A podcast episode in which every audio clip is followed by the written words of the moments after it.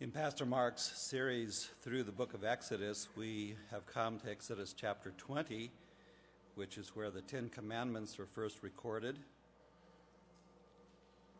Israel has just been delivered from Egypt, and the Lord is going to give to them ten words, ten commands that instruct them how they are to live before Him, how they are, they are to worship the one true and living God. But that is in the face of the pantheon of gods that existed in Egypt.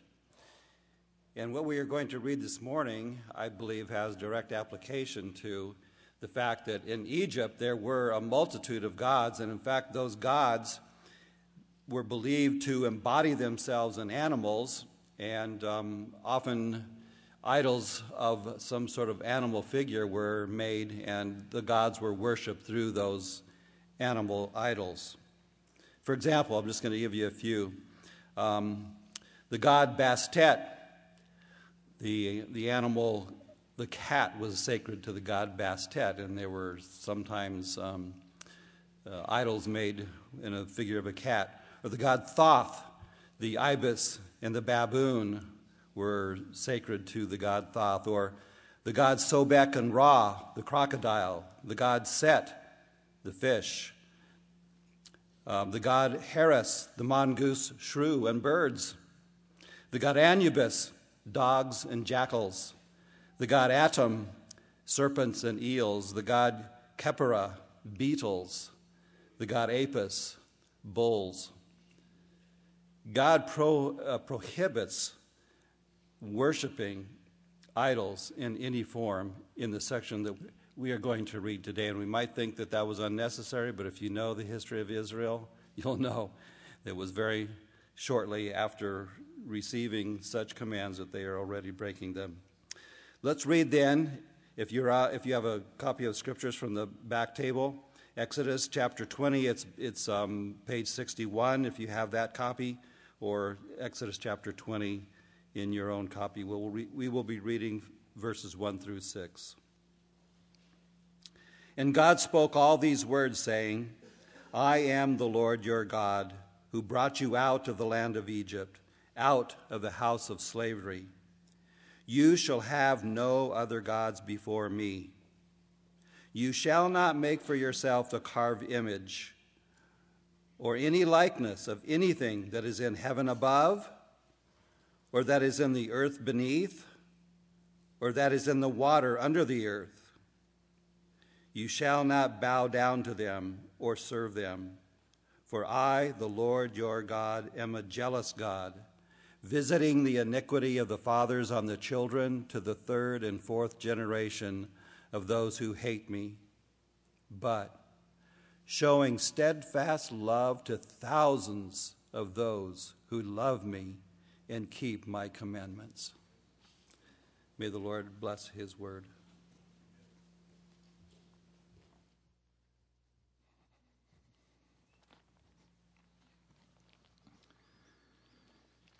Amen. Well, last week we did begin a series of sermons on the Ten Commandments, and we began where we should have began, which is looking at the very first commandment. And one question that I did not answer last week that I probably should have answered is why is the first commandment first? Why does God begin these 10 words to Israel with the reality that and the command that you shall have no other gods before me? And I want to answer that question now before we get into the second commandment. I think the answer is quite obvious that the reason is because when you break the first commandment, that leads to the breaking of all the other ones. To break the first commandment, or rather to keep the first commandment, to have God and God alone as the exclusive object of your loyalty and devotion, means that you are going to listen to Him and desire to do what He tells you to do. In fact, the other commandments are really expressions of breaking the first in fact, God really wouldn't have to give the other nine if people kept the first one. If they did not put other gods before God, there would be no need to give the other commands. So, how does breaking the first serve as a gateway to breaking the others? Let me give you a few examples. First of all, the second commandment, the one we're considering this morning. As we're going to see, it deals with worshiping God in a way that does not reflect who He truly is. We are not to worship God in a way that does not reflect who He truly is. But why are we tempted to do this? Well, because we have a different God, namely the idol of control. See, a God that we carve is a God we control. A God we make is a God we can remake. And so, what is driving the second commandment is God being God alone and us not being able to manipulate Him. So, why are we tempted to do this? Because we love control. We like to be in control, and the God we create is the God we think will give us what we want. Hence, why Larry gave us that very helpful list of the gods of Egypt. Why were they represented that way? Because this is what this God will do for us if we do this for him. Jump forward to the sixth commandment do not murder. What makes a person angry? What makes, makes a person murderous? Is it not often the idol of comfort? Someone has angered you by attacking an idol in your life or threatening something you love, and you reach the point where you desire to hear to, to, to harm someone because you believe their harm will bring about your happiness. How about the seventh commandment? Do not commit adultery. What leads to sexual sin? Well, it's usually an idol of pleasure. We need pleasure or emotional fulfillment to be happy, even if it means betraying commitments to get it. How about the eighth commandment? Don't steal. What leads to theft? Is it not often the idol of money and stuff? We need money, we need stuff to be happy, so we'll get it even if it means cheating others. What about the ninth commandment? Why do we bear false witness? Why do we tell lies? Why do we gossip? Because we believe it will benefit us. We are often bowing to the idol of approval. I want people to like me. We love what a lie brings more than what the truth brings. We exaggerate our accomplishments and minimize our failures and exaggerate others' vices and minimize their virtues because we want to think highly of, of ourselves and we want others to think highly of us. So you see, idols are driving the breaking of all these commandments. That's why you have to worship your way out of idolatry. That's why we sang, and thank you, Jonathan and team, for leading us so helpfully in that hymn the only thing that will strip us of the idolatry of control and comfort and pleasure and money and approval is a better idol, a, a more satisfying, compelling vision, which is Jesus Christ. So the point is, idolatry is behind the breaking of all the other commandments. So, commandments 2 through 9, brothers and sisters, are basically like smoke to a fire. They aren't the source. The source is commandment one don't focus on the smoke. Follow the trail of the smoke back to the fire, and you will arrive at the altars of false gods. So, sin and disobedience, as we were just reminded in the song that we sang, can't be fixed by changing our behavior. We've got to go back to the attitude that leads to the action, to the idol that fuels the idolatry we worship our way into sin, we have to worship our way out of it. Worshipping something or someone else other than God is what leads us to sin. Therefore, to truly escape the harmful effects of sinful behavior, we've got to get back to what we worship. And the first commandment is all about God being our object of worship. So, this morning, then, we come to the second commandment. And this commandment has to do with the way we worship God. The first commandment is about giving our allegiance to something or someone other than the true God. And the second commandment is about trying to turn the true God into something else, trying to improve him by fashioning him in our image. So the first commandment has to do with worshiping the right God. The second commandment has to do with worshiping the right God in the right way. The first commandment has to do with who you worship. The second commandment has to do with how you worship. That's the difference between the two commandments. Whereas the first commandment forbids us with worshiping false gods, the second forbids us from worshiping the true God falsely. How we worship matters as much to God as who we worship. As Tim Hoke helpfully teaches the Heritage Christian School students, the first commandment, no false gods. The second commandment, no false worship. And that's what we're going to look at this morning. So, three points to our sermon this morning. We're going to look at what the commandment requires in worship. Second, why the commandment exists for us. And thirdly, how the commandment points to Christ. So, number one, what the commandment requires in worship. God forbids the worship of himself by means of images. That's the language. Carved images. The implication is that it's a great sin to subject the incomprehensible, invisible God to human limitations and physical depictions.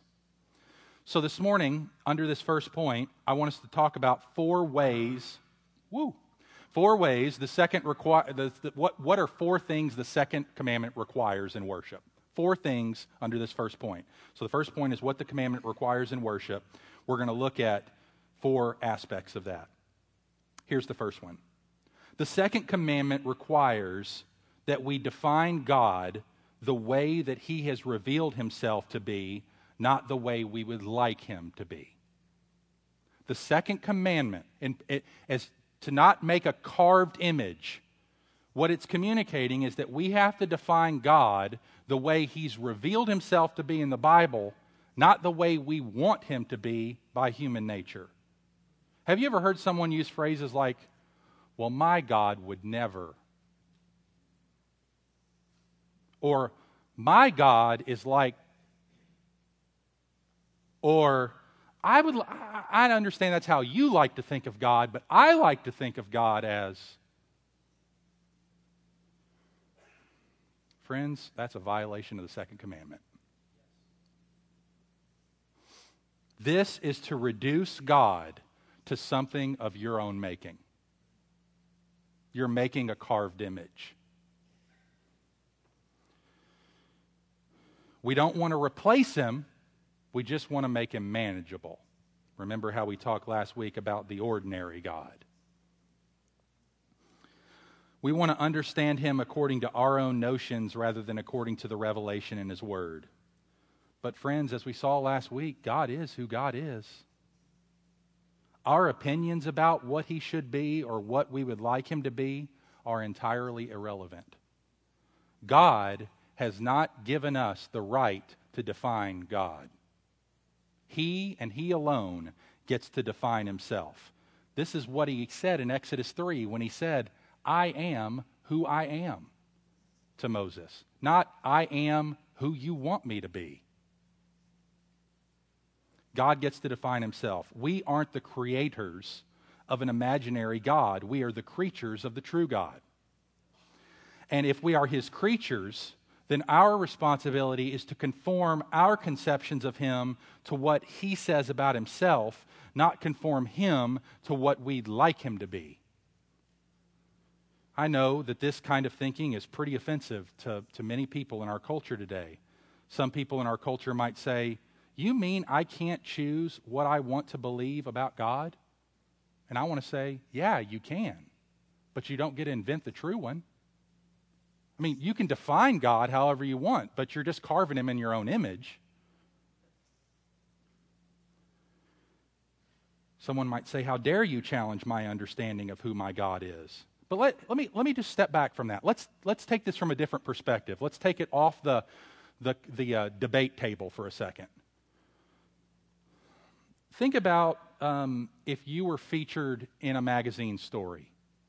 We know the Kleins got featured in the Neighbors of Owensboro story of several months back. And imagine if Justin and Rebecca were interviewed for this magazine, uh, Neighbors of Owensboro, and the writer decided that they were going to write a story about the Kleins that imagined them as part time astronauts who abuse beagles. Because that's the way they like to think of the Kleins. The story's not about their family, their love for the Fifth Street neighborhood, their ministry to kids, nothing about that. It's about part time astronauts who abuse beagles. How, what, what would they think about that? What would they think about the person who wrote that story? They're saying, We're not astronauts. We're not even part time astronauts. I don't think you can be a part time astronaut. We're not part time astronauts. You got our jobs wrong. And we have no interaction with eagles. We kind of like them. The story you told, or supposed to tell, was about our family and our ministry. And then the writer says, But that's not really how I like to think about you. I prefer to think about you differently. I prefer to you to think about part time astronauts who abuse beagles. That's more sensationalist. That's going to get ads sold. That's going to get people to read the story. It's not true, I know. But that's how I like to think about you. How would you feel about that? you'd be angry, justifiably so, because you've been misrepresented. And yet we do it to God all the time, and we don't expect Him to get upset about it. We just cast our version on Him as a culture, redefine Him completely, and he, say he's, he's just probably going to check that box and be okay with it. No, we wouldn't be okay with it, and far more God isn't. We're made in his image. That's why we hate it. The second commandment is getting at this very issue. God is saying, even if you prefer to see me this way or that way, you're not allowed to remake me into what you want me to be. I am who I am. Get the story right.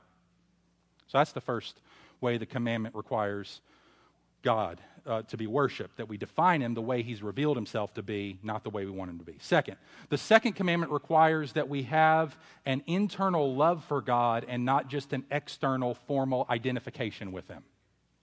The second commandment requires that we have an internal love for God and not just an external formal identification with him. We've already said that part of second commandment breaking is refashioning the true God into the image we want him to be. We turn him into something we can manipulate or make him into a transaction. But but, but we, we can do this all the time. We, you know, if God, God, if I do that, you'll do that, right? If I do this, you'll do that. That's the way it works. It's transactional. So if, if I do my part, you'll do your part. I'll, I'll pray this prayer. I'll follow this plan. I'll do this parenting method. And, and, and and then God, you'll do your part, right? You'll save my kids, you'll bless my business, you'll. Friends, that's a violation of the second commandment when you hold God to stuff like that. God is God. He will not be manipulated by us, and He will not be controlled by us. We do not get to dictate to Him the terms by which He interacts with us at all. He has the right to do with our lives whatever He wants to do. That's what it means to be saved by grace. We give up control we give ourselves completely to Him. He will not be captured, He will not be contained, He will not be assigned, He will not be managed by anyone or anything for any purpose. He wants us to trust Him, He wants us to obey Him. Brothers and sisters, our God will not be used.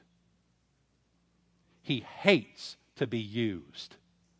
Let me take us to a couple of passages. Look at Jeremiah chapter 7. Hold your finger in Exodus 20. We're coming back. Turn over to the prophet Jeremiah. If you're newer to the scriptures, just go to the right. Isaiah is a big book, and then you'll hit Jeremiah. Jeremiah chapter 7, verses 4 through 10. Notice how God responds to how his people can sometimes be tempted to manipulate him through externalism. Jeremiah says, do not trust in these deceptive words. This is the temple of the Lord, the temple of the Lord, the temple of the Lord. For if you truly amend your ways and your deeds, if you truly execute justice one with another, if you do not oppress the sojourner, the fatherless, or the widow, or shed innocent blood in his place, if you do not go after other gods to your own harm, then I will let you dwell in this place in the land that I gave of old to your fathers forever. Verse 8 Behold, you trust in deceptive words to no avail. Will you steal, murder, commit adultery, swear falsely, make offerings to Baal, and go after other gods that you have not known, and then come and stand before me in this house, which is called by my name, and say, We're delivered? In other words, I'm going to live my life like hell and think I'm going to heaven because I come to church. He says, Nope. You can't stand there and say, I worship false gods all week, I'm saved. Verse 11 Has this house, which is called by my name, become a den of robbers in your eyes? Does that help you see a little bit what Jesus was dealing with?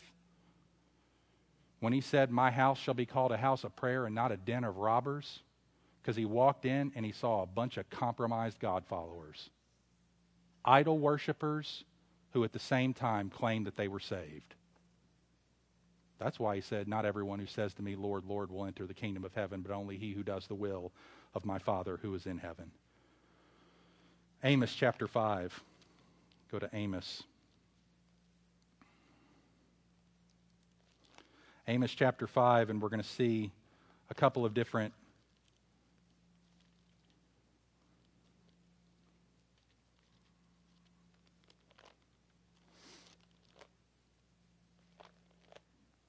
Amos 5. Very small, so Amos chapter 5 gets at the same thing, verses 21 through 24. I hate, I despise your feasts, and I take no delight in your solemn assemblies. Even though you offer me your burnt offerings and grain offerings, I'll not accept them, and the peace offerings of your fattened animals, I will not look upon them. Take away from me the noise of your songs, to the melody of your harps, I will not listen, but let justice roll down like waters and righteousness like an ever flowing stream. In other words, these people were saying, But we're bringing you the stuff you've required, God. We're giving you the offerings. We're doing what we're supposed to be doing, but our heart does not belong to you. And so God says, Quit singing worship songs. I don't want to listen anymore. So the second commandment requires that we have an internal love for God and not just an external formal identification with Him. See, people identified formally with carved idols. They just said, okay, if I keep this idol in my house, this idol will bless me. But see, I can live like the devil, but as long as I got the idol in there, it's going to bless. See, it's just an external, formal identification with something rather than a heart that loves the Lord. You know what it's like when you come out of a movie theater? If you've been in a movie theater a long time, you know the lights from the outside hurt hurt your eyes to the point where you feel like you need to shield them. But why is that the case? Why is that the case? Because your eyes are used to the darkness. And it hurts at first to walk out into the sunlight, but once you stay in the light, your eyes refocus and you're able to see the glory and wonder of it. Brothers and, sisters, I know this is, these are hard things for us to hear, but let's, let it be like walking out of a movie theater. It's like, ooh, that stings a little bit. That, that hurts. That, God, I want to love you. I, I don't want to just do this external, formal thing. I want to I want to love you from my heart. And and listen, don't shield your eyes from what God's revealed himself to be. And don't don't shield yourself from conviction. Don't turn away from the truth his word exposes. Live in the light you were created for. Let your eyes adjust.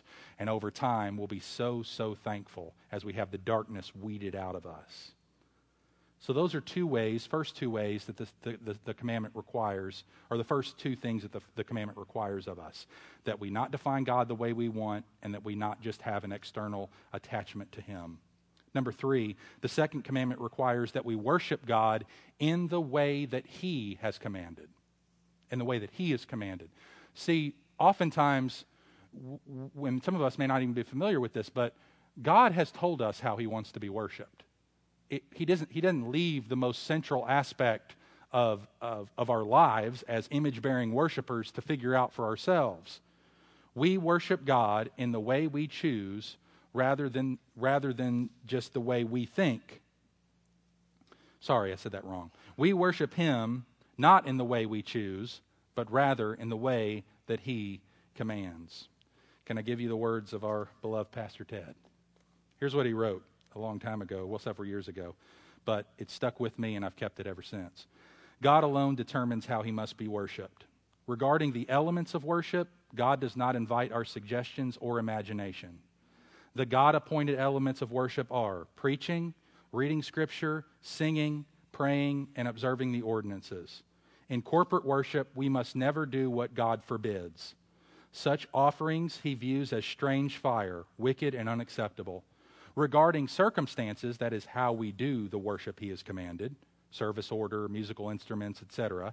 The church may do whatever is biblical, wise, and helpful. So here's what regulates true worship do what God requires, avoid what he forbids, enjoy what he allows. It's that simple. And it is. That's it. Do what God requires, avoid what he forbids, and enjoy what he allows. So, what does he require when we gather together in corporate worship? We know worship exists beyond what we do here corporately. In fact, the New Testament emphasis of worship is way more in terms of individual lifestyle of worship rather than corporate worship. But that's not to say that corporate worship is not vital and important. It is. It was huge to God under the Old Covenant, it's huge to God under the New Covenant. So, what does He require? Well, the things we strive to be faithful to do every Sunday reading God's word together publicly 1 Timothy 4:13 devote yourself to the public reading of scripture. We do that every Sunday. We have scripture read publicly. Before the sermon at the beginning of the service at the end of the service. Preaching the whole counsel of God not just the parts we like Acts 20, verse 27, Paul said that he did not shrink from declaring to them the whole counsel of God. One of the reasons we try to walk through books of the Bible is because we get to get confronted with stuff we, we would normally skip over. It's not me setting the agenda, it's not your pastor setting the agenda. We're trying to let God set the agenda. That doesn't mean that topical sermons are not appropriate from time to time. Of course, they are. You all know that.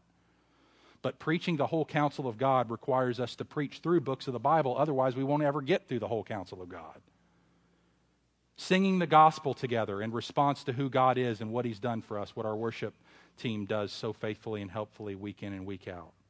Colossians 3:16, singing and making melody in our hearts to the Lord as we gather together. Praying to God as adopted sons and daughters through the gospel. 2 Timothy chapter 4 encourages us to be devoted to prayer in our public gatherings, and so does Acts chapter 2. It says they were devoted to the corporate prayers of the church. So we devote ourselves to that, and we did that this morning as we prayed together corporately. Giving our tithes and offerings in response to the gospel for the furtherance of the kingdom. 1 Corinthians 16, 1 and 2. Every week as we prosper, we are to gather together. And as part of that first day of the week gathering on the Lord's Day, on Sunday, to celebrate the resurrection, we give our tithes and offerings to Him. And then finally, symbolizing the gospel as it's displayed in the ordinances of the Lord's Supper and baptism. So, those sorts of things. We read the Bible, we preach the Bible, we try to sing the Bible, we pray the Bible, we give for the furtherance of the gospel, and we symbolize the gospel in the Lord's Supper and baptism. That's what God told us to do. That's the things that He has required us to do in worship. So, the forms of that can take different forms. Doesn't have to be a 45 minute sermon behind this. Doesn't have to be that way, but the preaching of the word has to be there. It doesn't, the God is not commanding how long the scripture should be or what scriptures that just that scripture be there. So we get, there's flexibility there in how we apply it. Praise God. He's not, he's not rigid. He didn't drop a big lectionary from the sky and said, all right, week by week, there you go. That's what you do.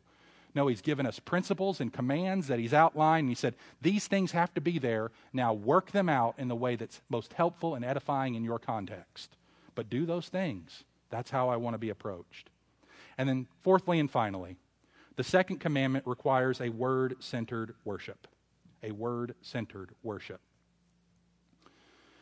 Let's go back to Acts chapter 20 and see this again. No, I, I, just want you to notice something that maybe in reading reading the text through, and, and I don't think I, I fully appreciated that, this until doing some more study this week and thinking through this. Look at verse 4 again. You shall not make for yourself a carved image of any likeness of anything that's in the heaven above or that's on the earth beneath or that's in the water under the earth. So, what he's advocating for is that as part of our worship, we don't create things we can look at and bow down to and serve. Now, now, brothers and sisters, we live in a very visual age, right? This is the age of the eye. It's not the age of the ear. Our time is a time where the exchange of ideas and the transfer of messages is visual rather than verbal. Publication of books is going down, YouTube videos is going up. We want to see it, tell me, I don't want to read it. Brothers and sisters, there's a place for visual. I'm going to talk about that in a minute, but we need to be very careful about that because God gave us a book. Okay? This is, I didn't choose, this is how He chose a big book, a pretty big book. And so the way He wants to be related to is through Word. Word. Not visual media. But, but, and, and, and we, we, we engage in visual media to the absence of word transmission to our eventual starvation, not our ultimate satisfaction. Listen, why did God not reveal himself in a physical form here? He didn't do that. He says in verse 1 and God spoke all these words. He did not reveal himself in a physical form. Now, I'm not talking about what he did at the burning bush when he manifested himself in fire. That's a, that's a manifestation. That's not, that's a different thing. That's a theophany. It's not. But God didn't come down in like the form of an old man, right? And say with a long beard, Gandalf coming down off Sinai, which is the way the, you know, all the old children's Bibles used to picture God, right? Coming down and here I am and I speak like this and now look at me. No, he didn't do it that way. He just spoke verbally, audibly. Now, why did he not do that? Well, God told us. Hold your finger in Exodus, go to Deuteronomy. Look at Deuteronomy chapter 4. God tells us here why he did not come down in the form of anything. Deuteronomy chapter 4, verse 11. And you came near and stood at the foot of the mountain while the mountain burned with fire to the heart of heaven, wrapped in darkness, cloud, and gloom. This is talking about Sinai. Verse 12. Then the Lord spoke to you out of the midst of the fire. You heard the sound of words, but saw no form. There was only a voice. Verse 13. And he declared to you his covenant. This is the 10 words which he commanded you to perform. That is the Ten Commandments. And he wrote them on two tablets of stone. And the Lord commanded me at that time to teach you statutes and rules that you might do them in the land that you are going over to possess. Look at verse 15. Therefore, watch yourselves very carefully, since you saw no form on the day that the Lord spoke to you at Horeb out of the midst of the fire. Beware lest you act corruptly by making a carved image for yourselves in the form of any figure the likeness of male or female, the likeness of any animal that's on the earth, the likeness of any winged bird that flies in the air, the likeness of anything that creeps on the ground, the likeness of any fish that's in the water under the earth. Beware lest you raise your eyes to heaven, and when you see the sun and the moon and the stars, all the host of heaven, you be drawn away and bow down to them and serve them, things that the Lord your God has allotted to all the peoples under the whole heaven.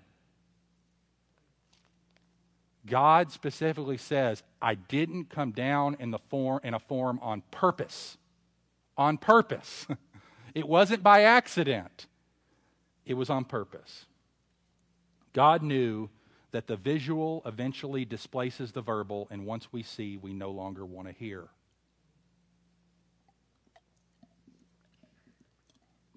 So, as a church, brothers and sisters, we make no apology for being word centered. And here's why faith comes by hearing, and hearing by the word of Christ. Romans 10 17. Listen, the Jesus film that many people have seen, okay, not, not debating the value of that. But I'm saying that people get saved by what they hear, not by what they see in that movie. They are hearing the Gospel of Luke or the Gospel of Mark or Matthew unpacked as those words. It's not the visual. It's not the visual. Because faith, God says it. Where does faith come from? We want faith, right? Faith is what saves. Well, where does faith come from? By hearing. And by and where does hearing come from? The word of Christ.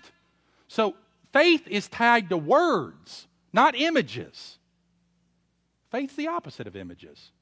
Right? We see. We don't seeing it, God's saying, listen, seeing is not believing, believing is seeing. Okay, that's what that's that's the way God operates. Believing is how you see. Not see and then you'll believe. Seeing never results in faith. In fact, when, when remember when Jesus was um, confronted was sharing about the story of the rich man and Lazarus, and the rich man was in flames and in hell, and saying, "Oh, I, I, wish I wouldn't have come here. Please go and, and show them that this is this is horrific, and do many miracles, and and do all that stuff, so that they won't come to this terrible place." And he says, "No, I'm not going to do that. Why? They have the law and the prophets. They have Moses. Listen to them, because if they won't listen to that, they won't be convinced if somebody rises from the dead. Because seeing is not believing. Listen." people are not going to get converted if we have a resurrection in here one day. Say we, I mean, literally, we roll somebody in here and somebody gets up from the dead. You say, wow, that'll convince them. No, it won't. Maybe for four weeks. Maybe for four, but I mean, Jesus said it wouldn't. It wouldn't. I mean, how many people saw his miracles and didn't believe him? Over and over and over again. And he had 120 followers when he died. Some church growth strategy. Why didn't more people believe? Because faith doesn't come by seeing. Faith comes by hearing the word of Christ. So we're not going to make any apologi- apologies for that. This is how God designed it because that's how He's chosen to reveal Himself. Christian worship is meant to be wordy and not a breathtaking visual display. It's not meant to be like, woo, CGI up in here. If we can get CGI, like, shouldn't we just do that CGI Bible? right? And just show that every Sunday? I mean, that would make it really impactful. No, it wouldn't. It would stimulate our senses and it would make us real excited for a moment and we'd get the fog machines out and get all that going. It's not going to it's not going to result in conversion. It's not going to result in people being built up in the faith. John 4:24 God is spirit and those who worship him must worship him with stunning visual displays right? No, those who worship him must worship him in spirit and in truth. Right? That's how we worship. We worship in spirit. We worship a God we can't see with people we can. That's how it works. We worship by faith according to his word. This commandment is not against artistry, brothers and sisters. Some of you have beautiful gifts of creativity and artistry. Praise God. God's going to command his people later on to get all the artists together to build the tabernacle. You think God's against visuals? No. He loves visuals, he loves art, but he doesn't like it to be created in his image for the purpose of worship. That's what, it's, that's, what's, that's what he's against. When, we, when it's time to build the tabernacle, God sends his spirit upon the Israelites for artistic purposes. But what the second commandment rules out is not making things but making things to serve as objects of worship. God loves artistry, but not idolatry. And there is a difference. Kevin DeYoung says what God prohibits is infusing any object with spiritual, spiritual efficacy as if man made artifacts can bring us closer to God, represent God, or establish communion with God. That's what it's about. Now, very quickly, we're going to move through the last two points. I should have told you that up front, so don't get scared. That was the first point, was the main point. What does God require in worship? We talked about those four things. Now, let's move on to point number two and three quickly. Point number two why the commandment exists for us. Look at verse 5 of Exodus 20. This is why God is giving the command. You shall not bow down to them or serve them, for I, the Lord your God, am a jealous God visiting the iniquity of the fathers on the children to the third and the fourth generation of those who hate me, but showing steadfast love to thousands of those who love me and keep my commandments. God demands to be rightly represented in worship because God is jealous for our worship. This jealousy is not sinful. I, I know that it, we have a hard time, at least I do. I have a hard time of thinking of jealousy as not sinful because we almost always associate it with ungodly jealousy. like covetousness, which is the 10th commandment. That's what we equate jealousy with. But listen, brothers and sisters, at least 14 times in the Old Testament and lots of other parts of Scripture, God is called a jealous God. And He is absolutely holy and righteous to do so. There is a holy kind of jealousy that is entirely appropriate, both for God and for us. We just mishandle it and fumble it a lot because we're sinners. But God, in His jealousy, is always righteous. And this jealousy is the jealousy of a lover for his beloved. That's the kind of jealousy we're talking about here. It's rooted in his love for his glory, and it's rooted in his love for us. God knows that only when we worship him for, true, for who he really is will he be adequately glorified and we be ultimately satisfied. That's why he's jealous. He's jealous for your joy, and he's jealous for his glory which, as John Piper has so helpfully taught us, those are not at odds with one another, and we see it right here in the second commandment. God is jealous to be accurately represented because he wants to be glorified and he wants us to be fully satisfied. So let's talk about each one of those. Because God wants to be glorified and for the, that, that glory to bring us joy, he forbids us from worshiping a figment of our imagination. Why? First of all, because of his love for his glory.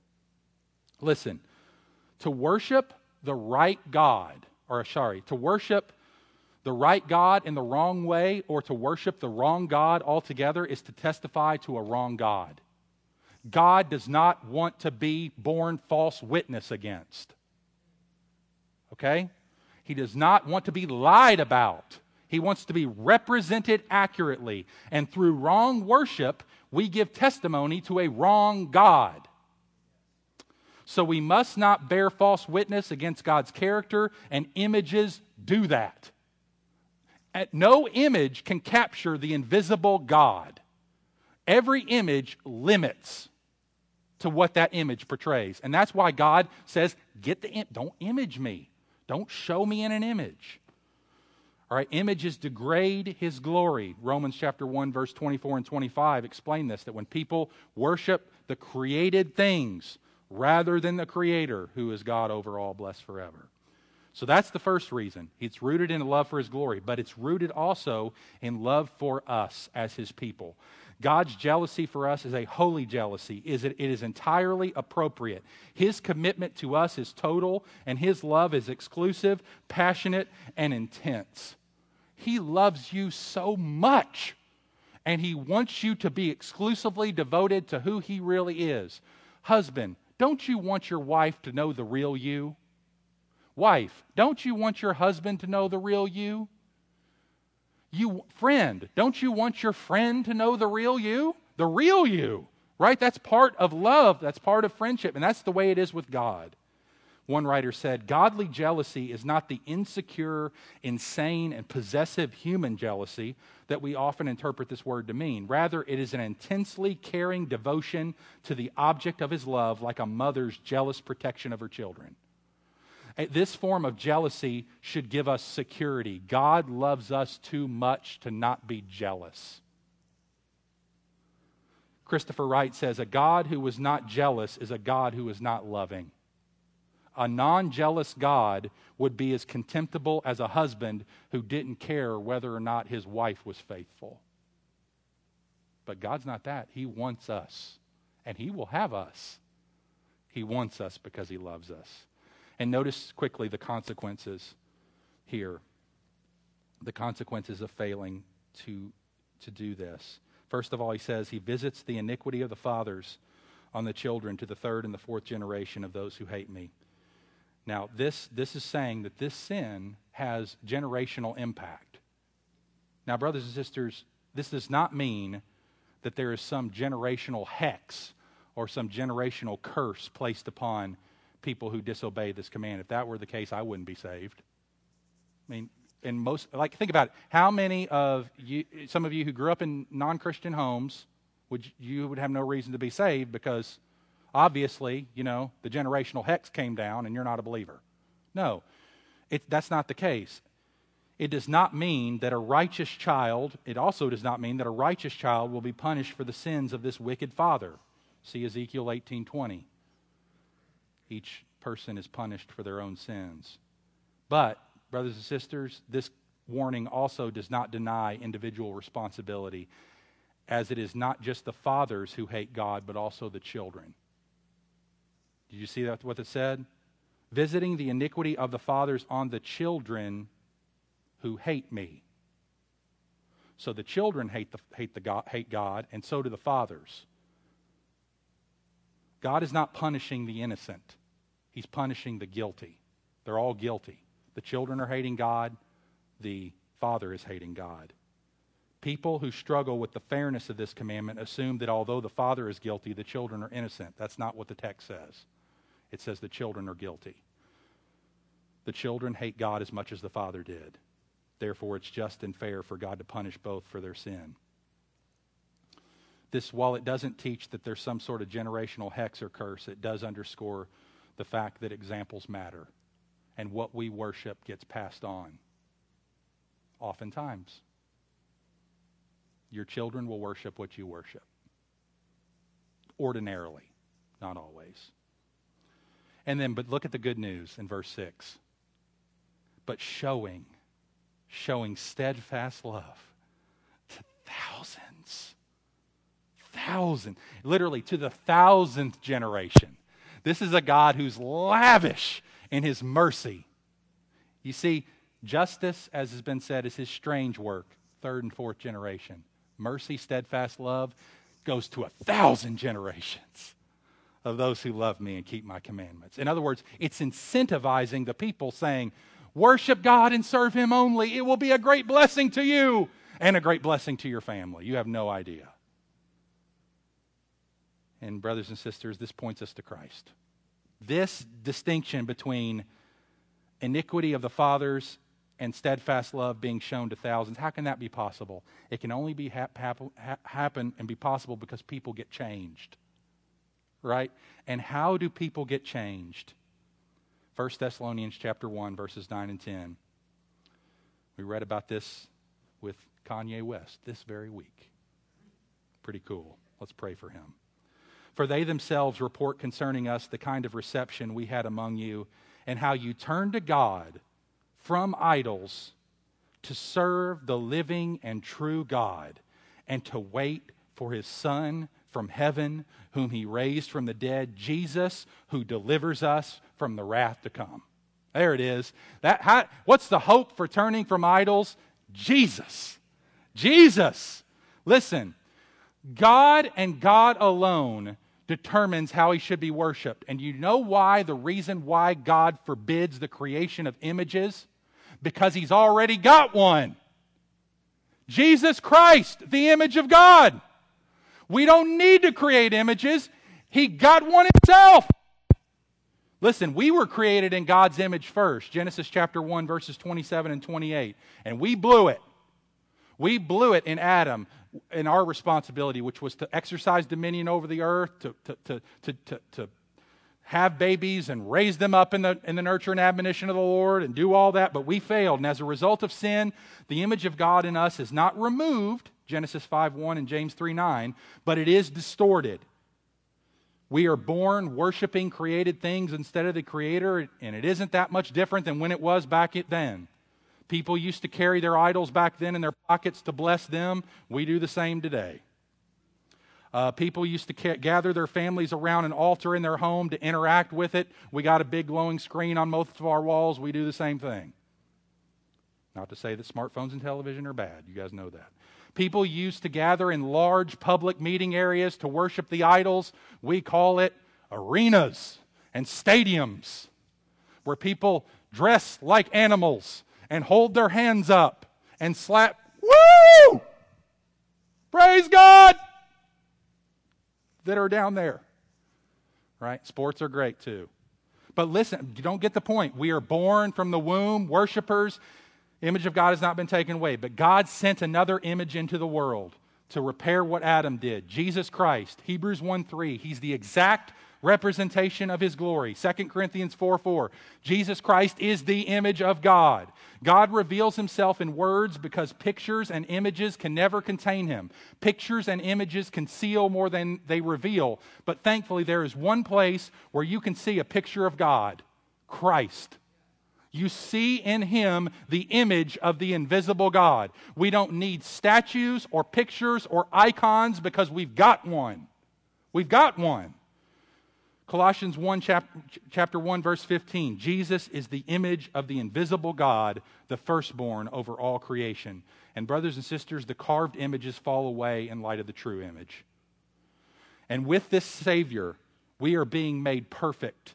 Believers as are being restored into the image of God. Romans chapter 8 verse 29, 2 Corinthians 3:18, Colossians 3 9 and 10, Ephesians 4 22 to 24 all tell us that as believers the image of God is being restored in us as we're being sanctified and made more holy. We do not make image of God of, of God because He's making images of Himself in us as united to the true image, Jesus Christ. And this renewal is incomplete in this lifetime, but brothers and sisters, according to 1 Corinthians 15 48 and 49 and 1 John 3 2, when we see Him, we're going to be like Him we will be fully restored into the image of God. And it's an ultimately it's an ultimate future blessing and reality for all those who are in Christ. Praise his name. Praise his name that he's given us his own image and by his grace is restoring that image in us as his children. Let's pray together. Father, we are so grateful to you for the gospel of the Lord Jesus Christ. We're so thankful that you didn't leave us in our sin, but that you sent the image of God, the Lord Jesus Christ, the eternal Son of God, to take upon human flesh, to become truly and fully God and truly and fully man, or to, to become fully man, and, as, and, and, and execute obedience in our place, never to worship idols. Jesus, you only worshiped God. And we, we, we know you did that for all those who would trust in you. So we thank you that you did that for us. We thank you that we are saved and transformed not by works, but by trusting completely in what you have done, and that it's only through a sight of peerless worth that we will be weaned off the idols of the earth. Do that now, even as we rise to worship you. In Jesus' name, amen. Let's stand together.